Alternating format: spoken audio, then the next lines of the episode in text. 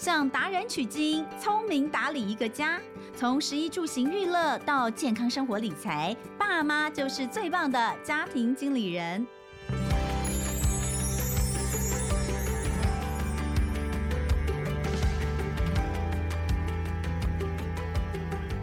好，欢迎收听亲子天下家庭经理人，我是主持人萧彤文。哇，终于开学啦！相信爸爸妈妈非常的开心。总算就是过了这个蓬头垢面的两个月之后，终于，哎，终于在这个小孩回去的第一周，呃，去稍微弄了一下头发啦，做了一下指甲啦，总算是看起来还像个人一样了。妈妈们是不是？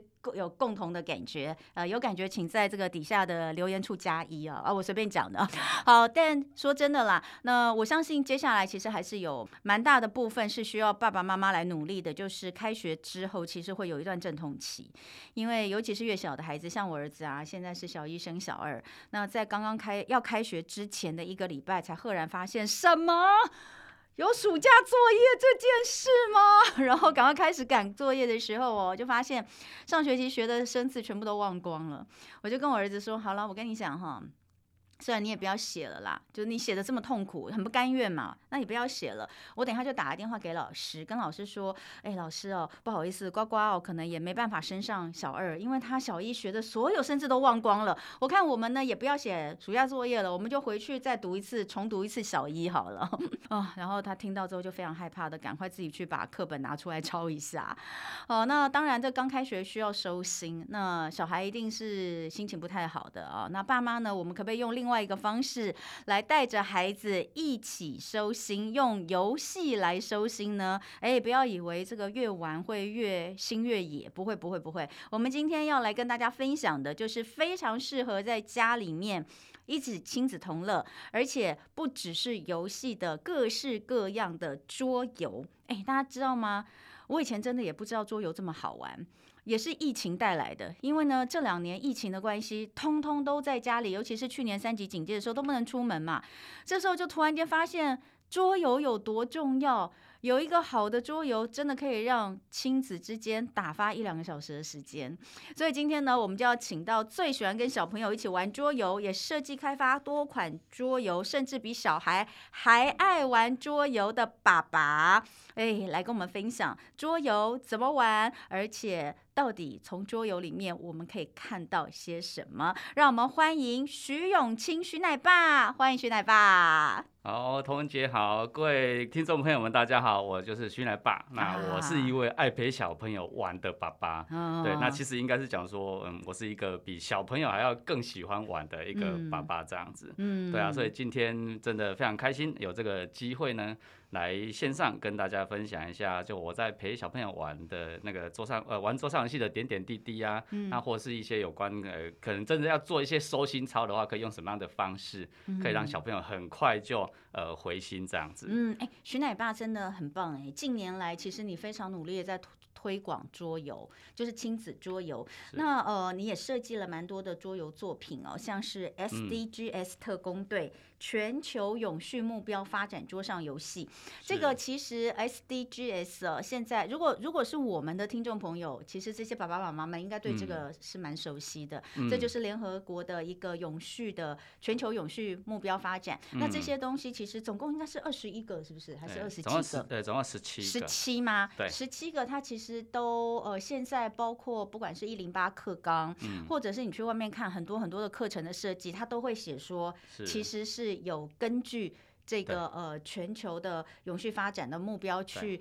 做的一些课程的设计，是没错。所以呃，徐奶爸你自己也设计了这个桌游跟这个有关，嗯、对不对？对。然后还有玩具特工队，还有 Super 拼拼乐七巧板创意桌游。嗯那也写了一本书，叫做《桌住亲子好关系》。这个桌是桌子的桌。桌游的桌。你可以告诉我，你为什么那么喜欢玩桌游吗？呃，因为其实其实其实一开始是因为小朋友的关系，我才玩到桌游的。嗯。所以所以现在会有徐奶爸，其实都是因为小孩的关系。嗯。对啊，所以因为以前就是我自己在家里面，呃，就是在家工作嘛，所以没有呃，就是没有没有诶，有蛮多的时间可以陪伴小孩的。嗯。那所以就是我们家小孩也没有上幼儿园。因为我们有很多时间。那所以、欸、你几个小孩？三个。其实我两个。哦，两个小孩。两个。对啊。所以在小孩子很小的时候，其实一直有很多的空闲的时间。嗯。那就说空闲时间到底要做什么事情？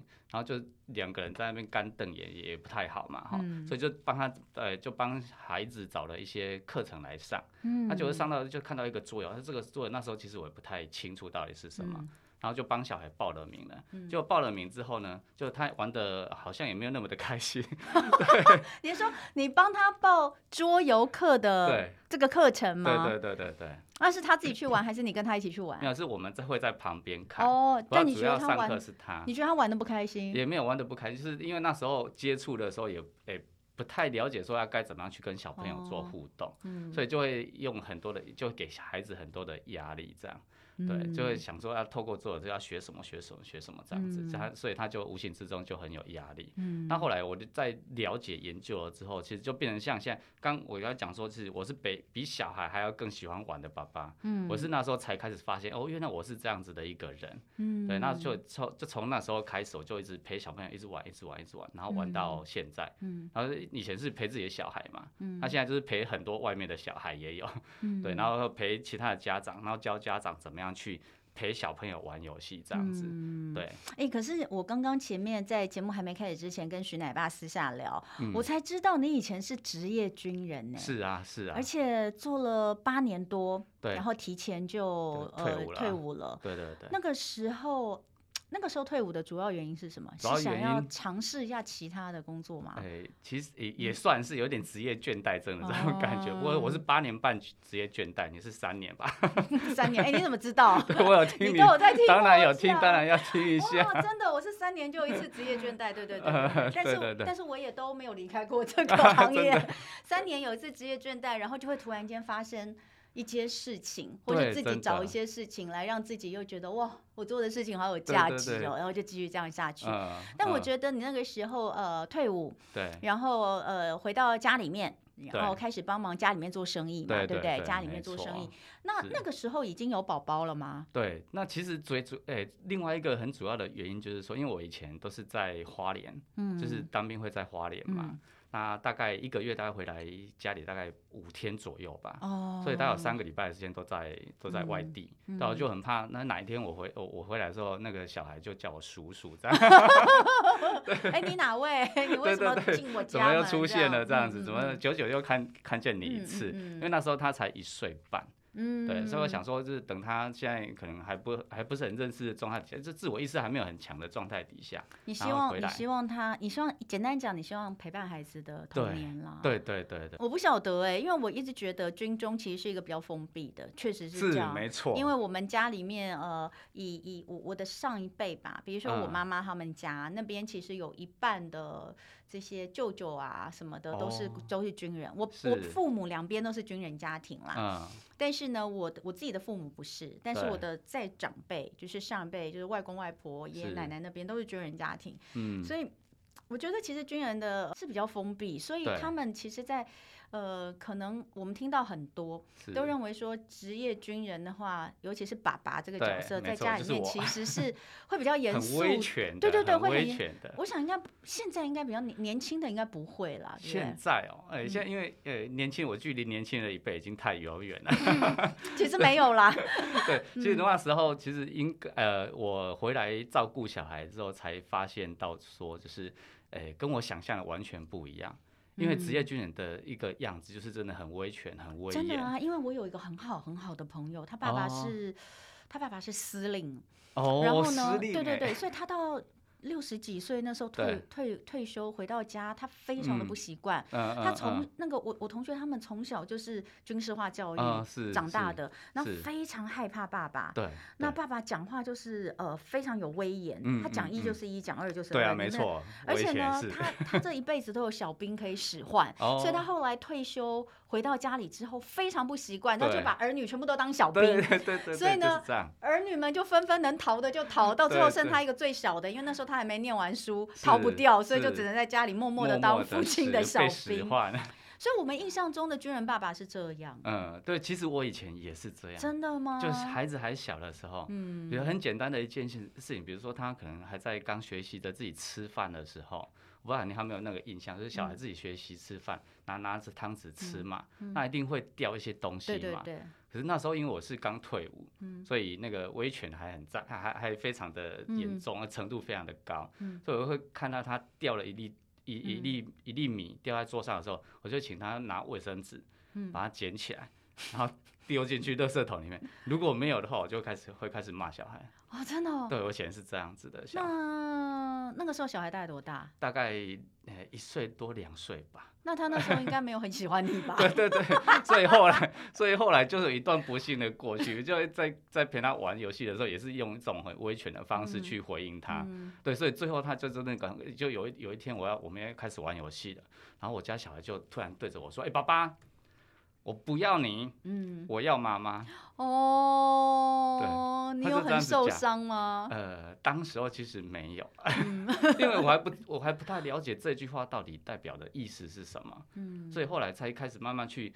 去呃看书啊，然后再、嗯、呃经过太太的引导状态下，就慢慢理解这一句话的意思是什么，嗯，所以他才发现到哦，其实其实我跟孩子的关系真的有问题了。嗯，对，哎、欸，可是我觉得你真的是个很棒的爸爸哎、欸，因为小孩的那一句“我不要你，我要妈妈”，啊、然后呢，徐奶爸就跑去学亲职教养技巧，而且他是美国正向教养协会家长课程的认证讲师哎、欸，是的，哦，我我其实今天早上才访问了一位美国的正念教师，哦，他是在美国的学校里面担任正念课程的，呃，就是。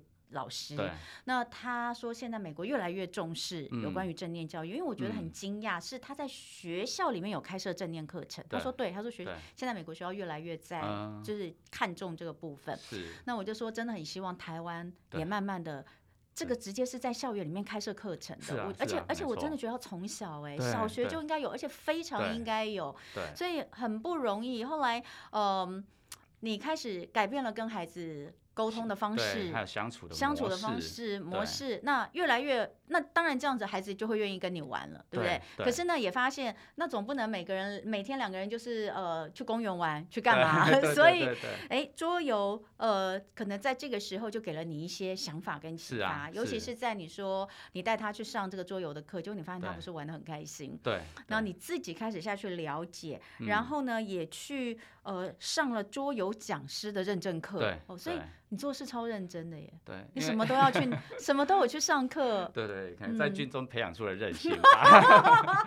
遇到问题就很想要解决。那主要是，其实我就是很呃，我个人是蛮看重我的家庭的关系的。所以那时候会退伍的一个一部分原因，就是想要回来陪小孩。对，那你在家庭里面遭遇到这样子的一个亲子关系的问题，那我就很想要说。呃，很积极的去解决这样子嘛，嗯、对，所以才会去上了其他的这些课程，嗯、然后后来就是上了亲子教养的课程之后，就发现到，哎，其实整个桌游的呃整个情境，嗯、它是跟一般我们在生活上面是完全是一样的，哦、因为我们会发生一样会发生冲突，嗯、对，在游戏里面会发生冲突。哦桌游的冲突可多了，好不好？我不晓得大家家里玩桌游状况怎么样。我其实很想请教徐奶爸，因为徐奶爸就是说，哎，那其实我们都说桌游可以增进亲子关系，是，但是其实每次玩一玩，大家都避免，你知道吗？对，如果如果如果没有处理好的话，就可能会发生这样子的情况。哎，我我哎，大家不要讲，你看我其实也是个理智的人，看得出来。我前几个礼拜真的因为桌游，跟我跟我儿子还有跟我老公翻脸，因为他们两个就。很可恶的结盟啊，就一起攻你，对不对？对，那 我跟姐姐，我们我们讲好，就是说大家各玩各的嘛，啊、就他们中途就结盟了。啊、那我跟姐姐都各玩各的，所以我们怎么可能敌得过他们两个？就是奸诈狡猾的家伙。合作，他们有策略思考。对，他们有策略，因为那个 那个确实是可以合作。你知道有一些桌游是这样，你可以合作，是就是，是、啊、呃合作之后呢。就就可以，你们两个，他们可能最后他们变成一个第一、第二嘛。对。但他又无所谓，反正我们俩合作，至少我们 不会是最后一名。对，他可能看到妈妈这样。我觉得很生气耶！我后来就我真的避避呢，我就想说前面没有讲说可以合作。是。他说，但是也没有讲不能合作。哎，说的很好。后来呢，我就非常愤怒的玩完那一局之后，我就说不玩了，我就走。结果是妈妈说不玩了。结果哎，怎么听起来是妈妈很幼稚啊？但这个比较少见，大部分都是小孩输不起啦。嗯，对。你知道每次玩一玩就开始大哭，只要输就不公平。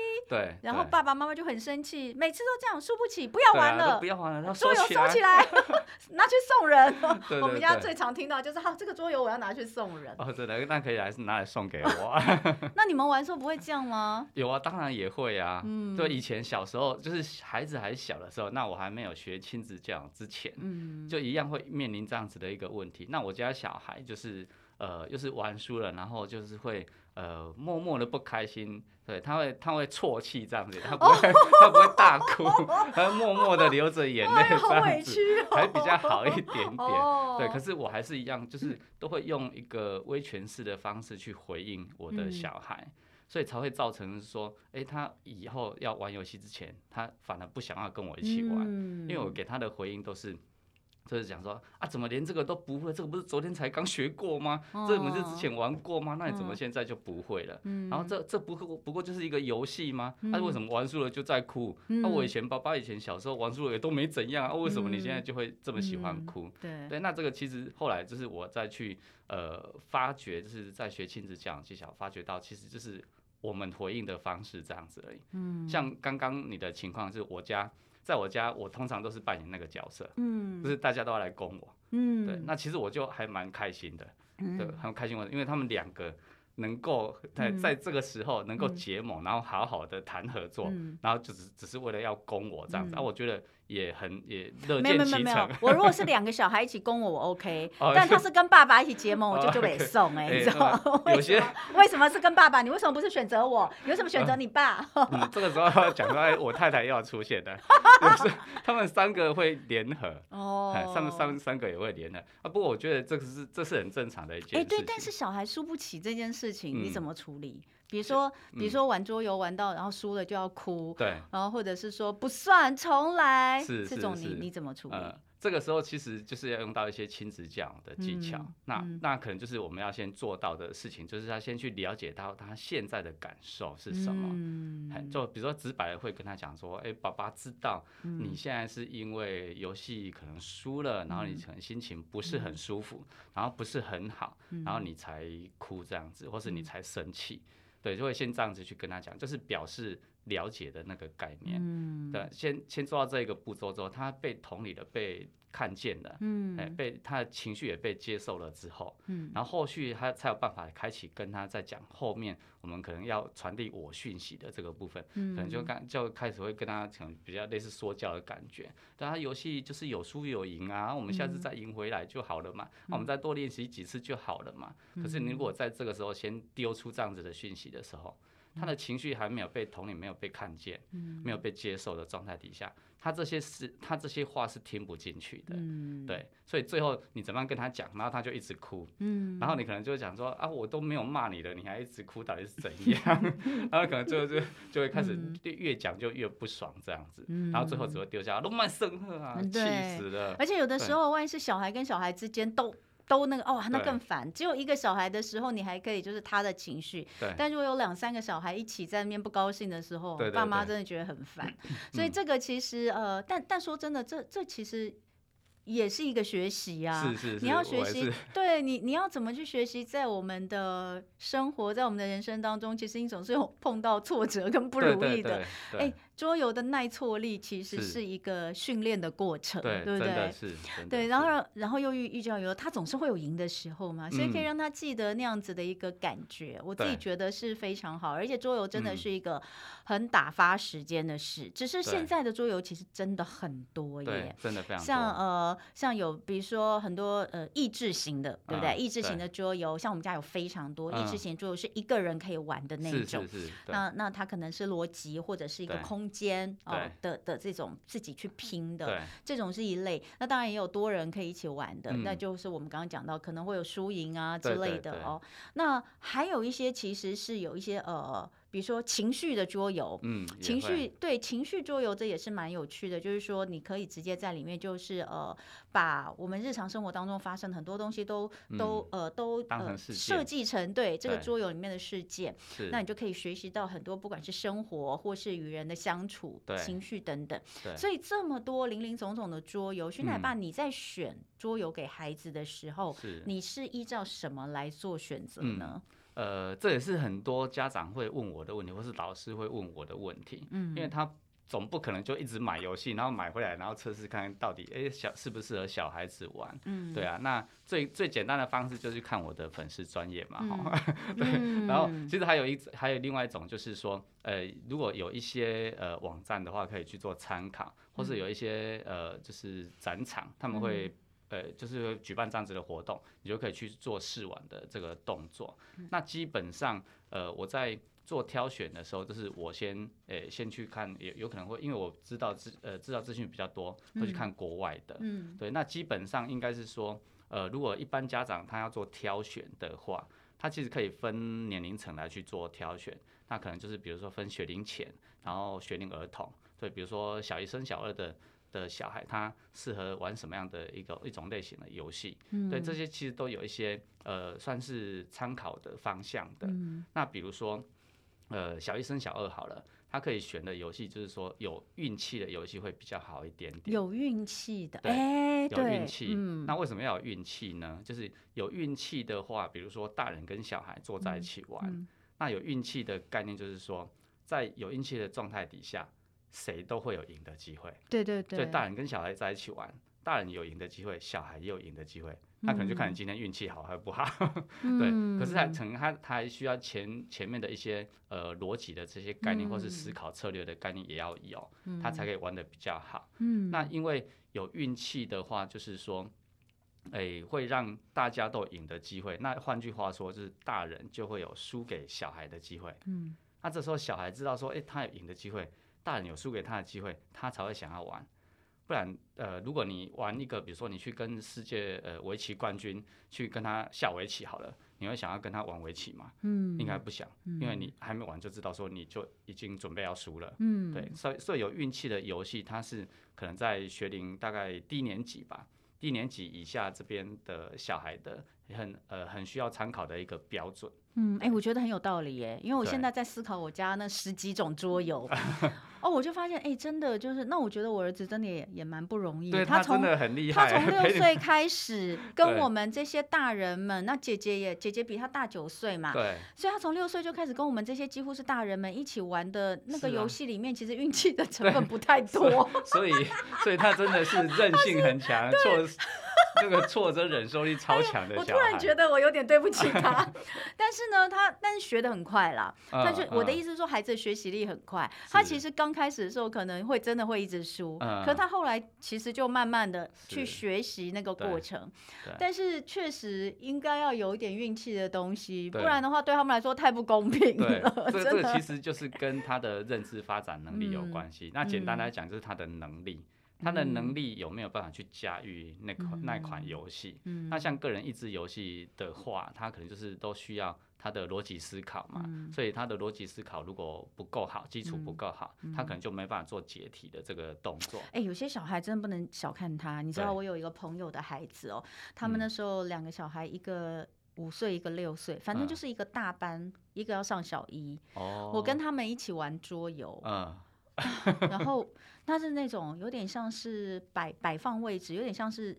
船舰吧，Okay, 就是攻攻攻打对方，嗯、但你要走位置嘛。嗯、可那个其实是非常需要逻辑。海战棋吗？类似像那样的东西，嗯、我已经忘记。B one 或是 A one C one 这样子。总而言之，我输给那两个小孩。哦，OK。那两个小孩实在太厉害了，那两个小孩的那个数学逻辑实在是太强。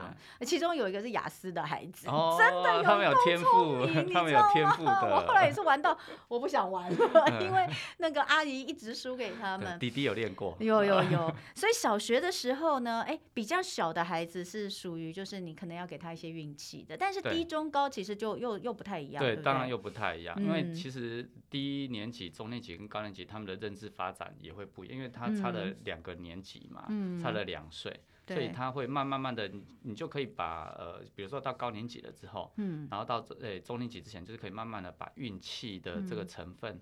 慢慢的降低，嗯、然后就是多一点点的策略思考跟逻辑的这个部分。嗯、像是那个今天徐奶爸也有带他的桌游来这边跟我分享，嗯、像是你说玩具特工队就还蛮适合低年级的孩子，对，对不对？对，这个就蛮适合，因为它有运气成分比较多。对，有运气成分，因为这个、哦、这个游戏其实我就是呃专门为学龄、嗯、呃大概大班以上的小孩，嗯，然后一直到大人都可以玩的一款游戏，这样对对，然后就是。会把一些呃，我认为比较好的就是家庭游戏的概念，把它放到这个设计到这个游戏里面来。四岁以上，对，然后可以两到四人一起玩。对对对，所以是可以多人一起玩的。对，就是你们全家刚好一起，刚好刚好可以凑一桌这样。对，那你跟小孩在一起玩的时候，就是你就有可能会有输的机会的游戏。嗯，像这个游戏，我在跟呃跟高中生玩也很 OK。哦，真的哦。对，因为它就是有运气，然后会有一些很好的互动。对。对，所以互动也在游戏里面有互动的话，也是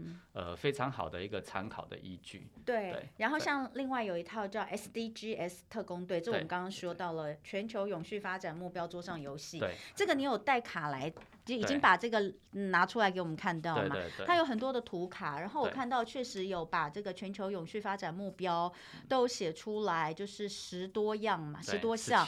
然后呢，呃，他们分别其实呃里面可以包含哪些，对不对？对，嗯，它总共有十七项目标。对。那因为这些呃永续发展目标的这个议题呢，在去年就应该说前年吧，在前年亲子天下有比。较大推这个议题了之后，越来就有越来越多的老师会关注到这个议题，所以在他的课程上面呢，就必须呃也没有必须啦，就是大部分如果说你可以把你的课程结合这个议题的话，那可能就比较能够。呃，传递这个讯息给孩子们，这样子。我觉得其实跟一零八课纲推动有关嘛，因为其实亲子天下前两年就是呃，在一零八课纲的那一年，第一年的时候，做了一整年的一零八课纲的东西，每一期都跟一零八课纲有关。那后来其实我们就发现，在一零八课纲推出之后，其实比如说像在高中端，在国中端、小学端，其实他们都有针对，就是后来这个 SDGs 在公布之后，有针对这些东西在设计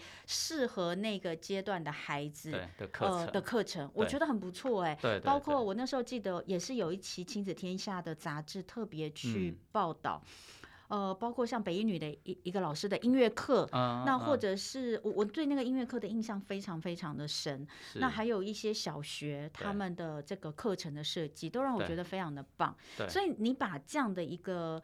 概念设计成桌游，对，这这这到底是怎么玩呢？啊？啊，这个其实玩，嗯、呃，要玩的话，其实它算还蛮简单的，嗯、因为我一开始会设计的理念就是说，呃，想要让一般学生他在不了解 SDGs 的状态底下，嗯，可以去玩的一款游戏，就是先辈知识不够。一样可以玩的，就是他可能连 SDGs 都没有听过的状态，他一样可以玩的那个、嗯、那的的一个玩法，嗯、所以我会把它设计成竞争型跟合作型的玩法这样子。嗯、那他不需要了解，一样可以玩。嗯、那在现场的老师，他就可以运用这样子的游戏，来带到他的班级教室里面。嗯、然后在玩的过程里面，孩子就会投，呃、欸，就是学生透过玩游戏的过程里面，他会初步的了解十七项目标。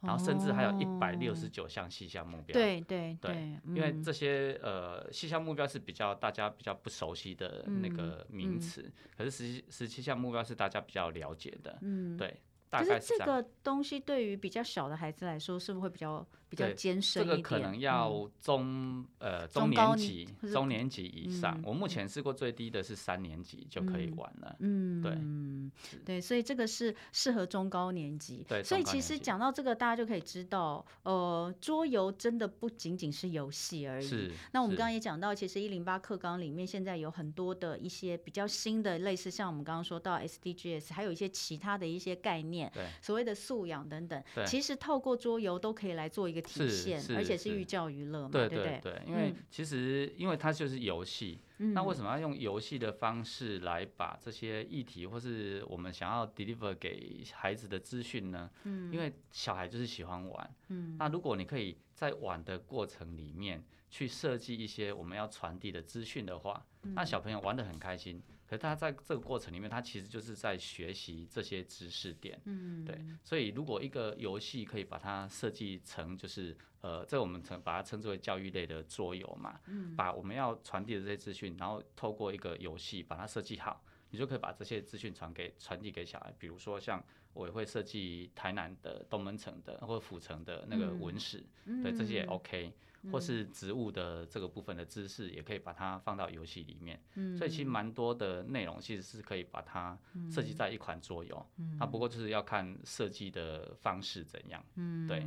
哎，对，所以你看看哦，就是说我们刚刚前面一开始就提到说，哇，开学了，小孩可能都还没有办法收心。是。哎，如果说今天玩桌游能够让他收心的话，那应该就是我们注入了一些教育的东西在里面。对。像是刚刚看到的这个 SDGs 的特工队。这个里面，其实如果跟孩子一起玩的话，他其实就已经把呃。我们的在呃学校的教材里面的很多东西，它其实都变成游戏化了。对对，有有些甚至学校里面可能他还没有这些资讯哦，有些老师他可能也还不知道。那如果可以从家长端这边，然后就是家庭教育的这个部分，家长在跟小朋友玩的这个过程里面，家长也可以了解，那小孩也可以了解。嗯那你就会比较清楚说，哎，小孩他可能呃在学校里面。教学的内容是什么？又可以跟他有一个交集，嗯、有一个对话。嗯，对。徐奶爸应该前阵子暑假也很忙啦，对不对？暑假有带营队嘛？对不对？对，有带营队，就是带孩子玩这些桌游。对对对。有没有发现他们最就是你？我觉得就是因为就像你刚刚讲的，从一开始陪自己的小孩玩，嗯，然后到现在陪别的小朋友玩，陪很多小孩，其他小孩。暑假的时候这样营队，你你你觉得其实透过桌游，你在孩子身上看到？嗯，最大的改变，或是会让你觉得最开心的是什么？嗯，其实我在跟其他外面的，除了自己的小孩之外，跟其他外面的小孩，嗯、你会发现到说，其实小孩在玩游戏的那个过程，嗯、他是可以完全展现他内在的那个我出来。嗯，就平平常可能我我们不会觉得说啊，他是这样子的一个小孩。比如说他可能就是呃在玩在在平常就是一个乖乖然后闷闷的小孩好了，而他在游戏里面他的理解可能是很快的。嗯，那这个是不这个部分如果没有透过游戏，他可能呃家里的大人或是老师他是不会去看见的部分。嗯，那为什么会这样子？因为玩游戏的那个状态。会给小孩一个就是叫做呃安全的那个感觉，嗯，有一个安全的感觉。他在游戏里面，他可以做很多的事情，他想要做的事情，他要怎么样做都 OK，对，只要不危害他呃他自己的安全或是其他人的安全就可以了。所以其实，在游戏的过程里面，你会发现到小孩他就会展现出他很多的创造力，嗯，或是联想力，对，然后或是就比如说我刚讲那个逻辑的这个部分，嗯，对啊，所以但那最重要的是。在游戏里面，他你就会看得到他很单纯的那种笑容，嗯，对，他就玩到某一个部分，然后就突然间开始哈哈哈，就开始笑了起来，嗯、然后他到底发生什么事情？啊，然后我就觉得，哎，原来这样子也可以笑得这么开心，对。其实我自己在陪孩子玩桌游的过程当中，我也想跟大家分享，就是，呃，孩子，孩子其实是我我们常说就是给。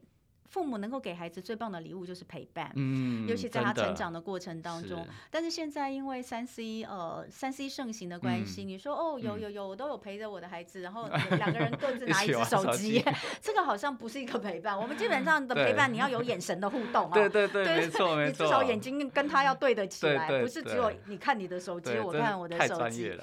那呃还有很多人会觉得，哎呀陪孩子玩是很累的一件事，比如说你陪孩子去。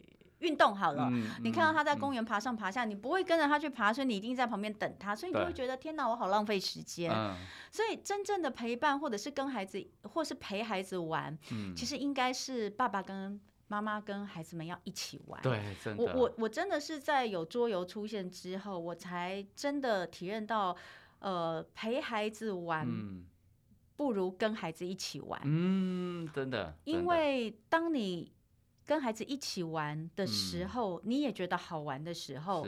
这才会是一个高品质的陪伴，我必须要这样讲。否则的话，就像我说的，你看他在公园玩，然后你只觉得蚊子好多跟好热，对不对？那但是你跟他一起玩桌游的时候，是你也觉得有趣。我们你看玩到连妈妈都会批评，就是妈妈真的有认真在玩，你知道吗？就是我也有输赢心。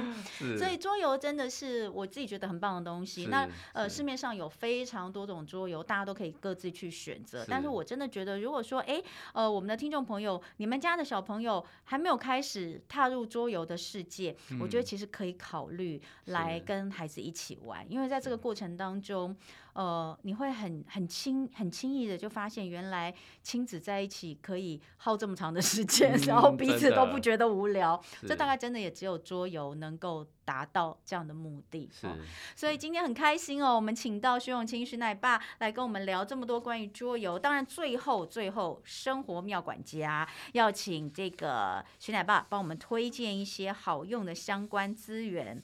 嗯、首先，呃，徐奶爸要帮我们这个推荐的，当然就是你的。最新的这个 SDGs 特工队，对不对？对，全球永续发展目标桌上游戏，嗯、这个这个是大概适合，我看上面是写九岁以上，对不对？对，大概是中年级以上会玩的比较好一点。嗯、对、嗯，然后两到五人可以一起玩，对，两到五个人可以玩。嗯，然后呢，里面呢包含合作策略跟行动。那那同时也可以让孩子们在透过这个游戏去了解，其实有一点复杂的 SDGs，嗯，我觉得它有点复杂，它有十七个大项，还有一百多个小项，对，那其实有点复杂，但是这些其实现在通通都是呃当红的国际在讨论的议题，是啊，所以是有有能够透过这样的方式来让孩子了解，那我觉得是蛮好的一个方法哈，那这也是。跟亲子天下合作的嘛，哈的一套桌游。是的，那另外还要推荐给我们的是什么呢？哎，就是如果想要再更了解、嗯。一些桌游的话呢，当然去看我的粉丝专业嘛。对，徐奶爸 脸书粉丝专业，名称就是打徐奶爸就可以搜？就可以找得到，因为我大概都我都会很呃，应该是一两天就会介绍一款游戏。哇，太棒了！所以大家不要手滑。嗯、哦，徐奶爸哦、呃，去脸书去搜寻粉专徐奶爸，你就可以看到，因为徐奶爸他会呃不停的来跟大家分享啊、呃嗯，分享新的桌游。是。那那另外还有、嗯、呃这个亲子。天下有一个网页，对，嗯，您说也可以推荐给大家，对吗？就是在你呃，除了透过这个游戏之后，你如果对 SD 趋势又更有兴趣的话呢，我们就可以继续再来看亲子天下，它有一个培养改变世界行动者。Let's SDGs 的这个网页，嗯，那因为为什么我要特别推这样子的一个 SDGs 的网页呢？嗯，因为 SDGs 它就是我们目前，嗯，呃联合国所颁呃颁布的一个议程嘛，嗯，那它其实目的就是说。为了要来解决就是地球上的一些问题，嗯，对，他总共提出了十七十七项目标，嗯，一百六十九项的细项目标。那如果我们可以大家都诶、呃、了解这个议题了之后，然后在我们的生活上面落实。那地球就会真的有救，嗯，对对，我们的下一代就可以活得比较好一点，嗯、对、嗯，这些真的是要从小就做起了，是，对不对？所以呢，这也是一个很棒的，能够寓教于乐的一个好的、嗯、呃方式，从桌游里面，然后呢，也可以让大家去了解一下这个改变世界的行动者，Let's。SDGs 网页上面会写的更多，对，所以那以上讲到的这些哦，我们在节目下方的资讯栏都有连接，所以大家都可以点进去来看一下。今天非常感谢徐奶爸来跟我们聊聊有关桌游，希望大家也真的都能够透过像这样子的游戏去捉住亲子间的好关系。谢谢徐奶爸，谢谢彤姐，谢谢大家，也谢谢大家今天的收听。我们家庭经理人的节目《亲子天下》Podcast，周一到周六。谈教育，聊生活，开启美好新关系。欢迎大家订阅收听 Apple Podcast 跟 Spotify，也邀请大家给我们五星赞一下。欢迎在许愿池给我们回馈。我是童文，我们下次见喽。